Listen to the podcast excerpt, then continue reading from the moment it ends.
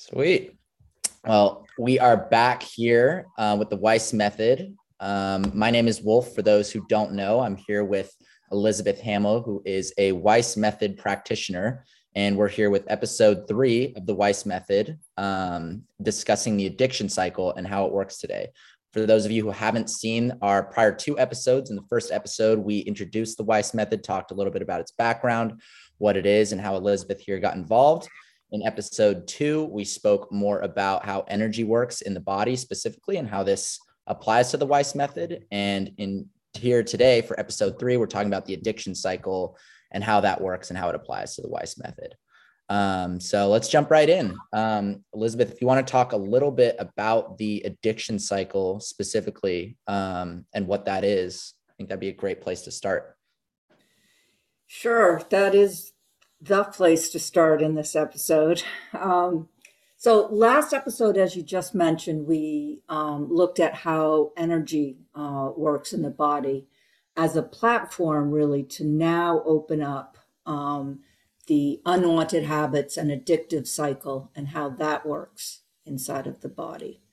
Um, so, firstly, to say that the same systems that are part of our natural human design um, basically get hijacked in this addictive cycle. And they get hijacked into um, uh, serving a substance abuse problem or an unwanted habit, um, unwanted compulsive habit like nail biting or something of that sort.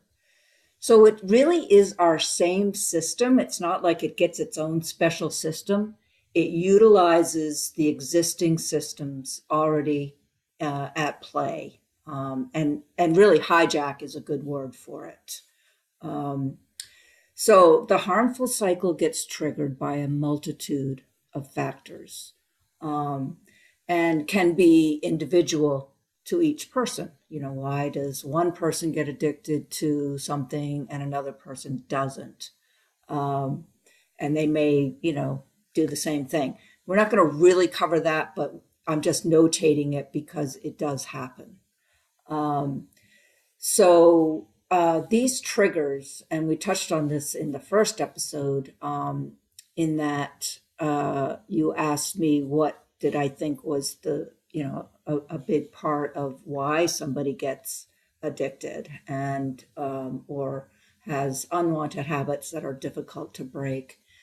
Um, and I named isolation as one of the factors. Um, and there are many other factors, but that is a very broad ranging one that it affects most people in this situation.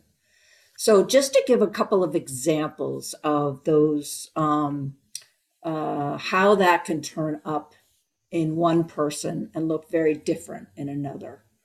So, you know, it could be that a person is, um, you know, let's take two young people. One has many friends, you know, really socially active and everything looks really good on the outside. And, um, but because maybe there's, say, some issues at home that um, have affected this person deeply, say they're um, a par- one parent is an alcoholic or something um, and that can be a big stressor and can be also a trigger.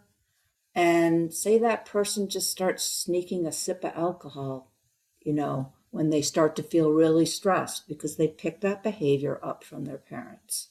Um, and, you know, they, they do that repetitively on a repetitive basis. That can start the cycle right then and there. Um, it may not be that that person turns into a full fledged alcoholic for many years, but that's the um, the seed that gets it started. Okay, so that's one um, example. Another one is that a person who is looks like a complete loner, um, and uh, in other words, they don't really have very many friends, and they keep to themselves, and um, they basically can uh, uh, cut themselves off and isolate themselves from others, and they may find escape in something like vaping. um, or something of that nature. So I just point those two examples out that it looks different on every single person. And some people hide it well, others don't, and some people don't even try to hide it. But the the basic um, point here is that even though it can look different on the outside, what's going on in the inside is basically the same. That these design uh, these systems in our design that are natural to and everybody's got the same blueprint. Um, they get hijacked in different ways, and uh, so that's why the Weiss method can can work on different um, uh, have uh, the similar treatment for every for many different ailments. Um, so, yeah, that's that's the first point I wanted to make. Um, so we touched on in the second episode the um, the five different centers, and one we focused in on there was the um, what we call the moving center. And again, centers are energy vortexes in our body, and this energy vortex is um, um or gyroscope is another uh, word for it, where it's just that there's a concentration of energy of a specific kind and this actually sits uh, with the organ of the stomach. And uh, we, we talked about that in the second episode to do with the stomach. And um, basically, when we do something repetitively, our, our systems automatically assume that we want to continually perform that action when that trigger is um, present. So, um, something like you know, you open up the car door, you slide behind the wheel of the car. You don't have to think about, you know, putting your foot on the brake, you know, turning the key or pressing the button and putting it into gear. It just all happens. Your mind is someplace else, and uh, that's perfectly fine. But that is uh, a function of a um, of the moving center and the stomach and how that system actually um, uh, plays out um, in our daily life. And, and, and it's designed to do that. It's designed to hold our, um, uh, our habits that, uh, and our skill sets so that we don't have to get up every morning and remember how to walk. Absolutely. Can you imagine? Uh, so, um, yeah, and you know, as I said before, a perfectly healthy system can get hijacked um, by, you know, it's like for a smoker, that trigger may be sitting down in the morning with that first cup of coffee and lighting up that cigarette, that first cigarette of the day. That is a whole scenario triggered, um, and it's very difficult to break in, in the long run. And that sits in the stomach. There's other um, systems at play as well. We talked about ringleaders, and uh, there are three of them, and we're going to talk about all three. So we just touched back on the um, the stomach again, and uh, the next ringleader in this view is how the um, uh, uh in you know how the addictive cycle works is the brain. Now, the brain is an amazing organ I mean, it does, it can do so many things and it does do so many things on our behalf. It's really smart. uh, and, you know, it, the thing about it is it's a little bit too smart for its own good and our own good actually because it likes to really be in control it thinks because it's up here that everything else below it is in service to it like our legs are just there so they can carry that brain around to where it wants to go. It, it's really kind of like that. And um, the problem is, is that one of the aspects of the brain is that it loves to fly high. It's the part of us that goes, yeah, I want to go on that ride at the fair. Um, it loves to do new things. It likes to, you know, do the parachuting. It likes to drive fast. It likes to do, it likes danger because it excites it. Now, it doesn't really like repetition. That's what the stomach's deal is. Um, it likes new things and it gets bored very easily. And when it gets bored, then a problem uh, arises because then, you know, it's going to try and liven things up. And you can see where a substance abuse problem um, and the brain going, no, no, no, I want more of that. I want more of that now, uh, really comes in. And it, it, it is the urger of, of the, the system to keep, keep that addiction going. Um, so um, there's that. So the stomach loves repetition and will prompt you into the same thing when triggered, but the brain loves to fly high. Um, and not only that, it's really, really tricky. So you can decide, okay, tomorrow I'm going to do this, this, this, and this. And it's like you got it all planned out. And somehow something gets derailed and you find yourself, I don't know, um, you know, playing video games or something. It's like, wait, that wasn't part of the plan. Yeah. well, that's the brain just sort of inserting itself and the stomach. They they do work in cahoots. Uh, and and they're like, no, we, we really need a break now. Uh, we've been working really hard. We really need a break. And and so it's, you know, it's a whole scenario. And once you sort of can step outside of the um, and and look and see what's going on it's really amazing that you know we are not in the driver's seat of our lives most of the time. And it's either the brain or the stomach. Now the third ringleader in all of this is the blood. Okay? So the blood um, is uh, it's kind of like the postal service because it is actually delivering on a you know metabolic basis physical metabolic basis. It's delivering uh, nutrients and you know sustenance to every single cell in the body. And it's then taking away waste. So it has contact with every single part of our body. Um, and uh, inside of that it goes through obviously the um, the brain and the stomach, and it gets instructions, and so it uh, receives those instructions, and it has a very magnetic quality to it, so it's easily printed. So it's it's a base level of where our habits are actually printed, whereas the stomach is is like okay, yeah, we want to do that. We don't like, uh, the stomach does not like surprises. It likes regularity. The brain loves surprises and loves to fly high. The blood holds it all together and does whatever the brain and the stomach tell it to do. And then the blood tells everybody else. So it's, it's, it's an amazing system if, if we have our purpose intact about what it is we we want to do. However, it is um, when it gets hijacked, it it's really tough to break. Um, and you know that's why with, with many people an intervention is needed, and that intervention is uh, something like the Weiss method. Um, so those are the three ringleaders. Um, so the great thing about the systems is we can reprint over them. That is the hope. Okay. Um, not all is lost.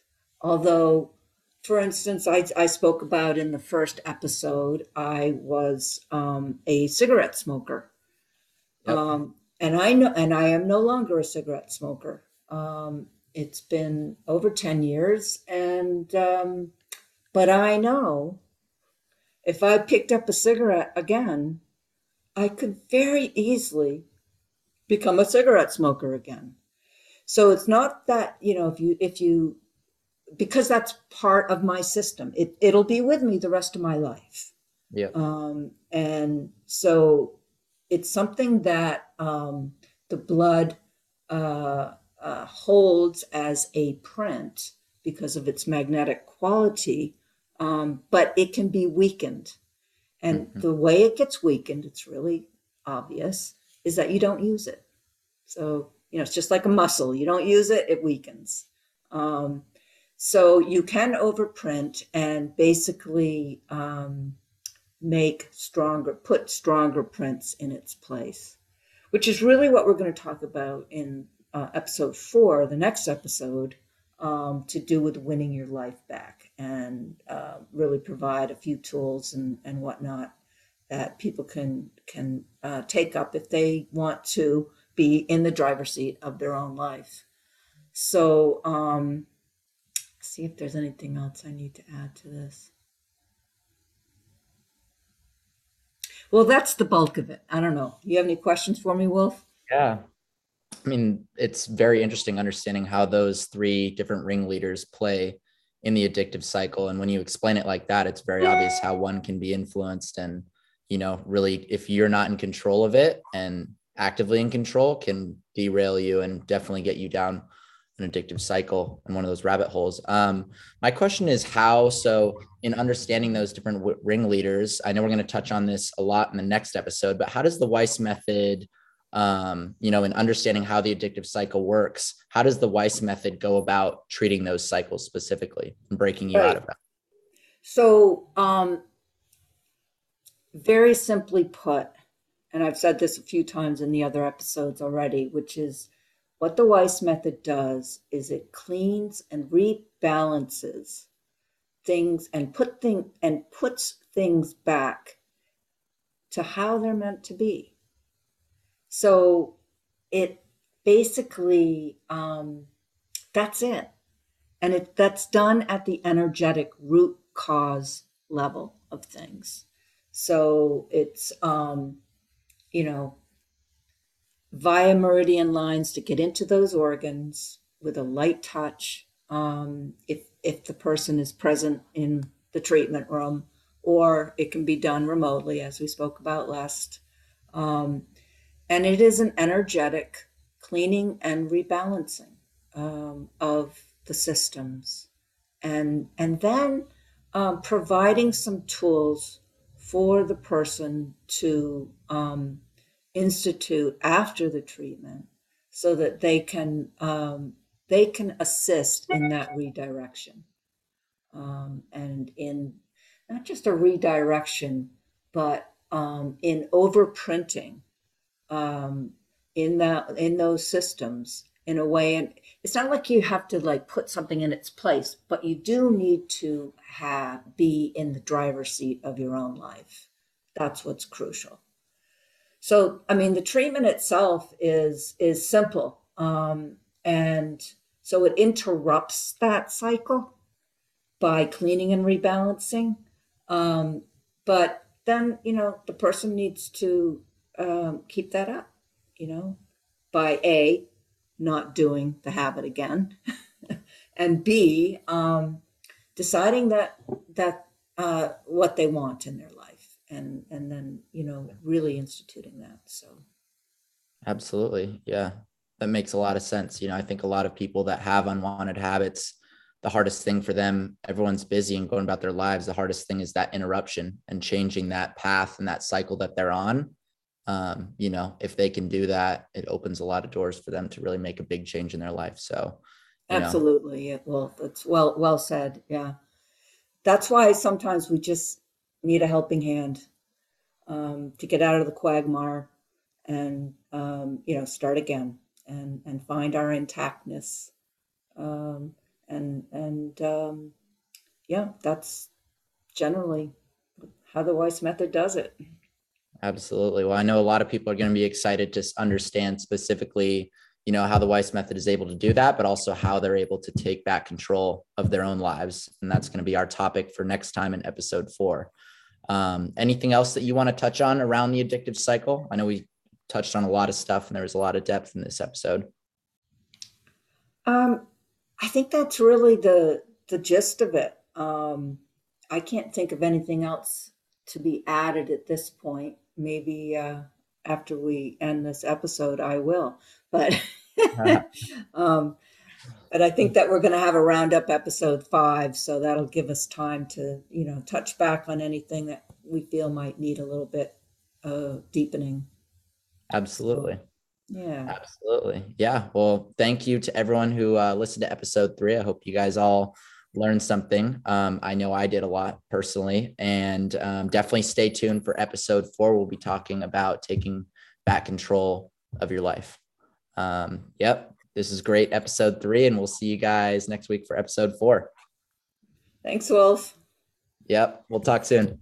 Okay. Bye bye.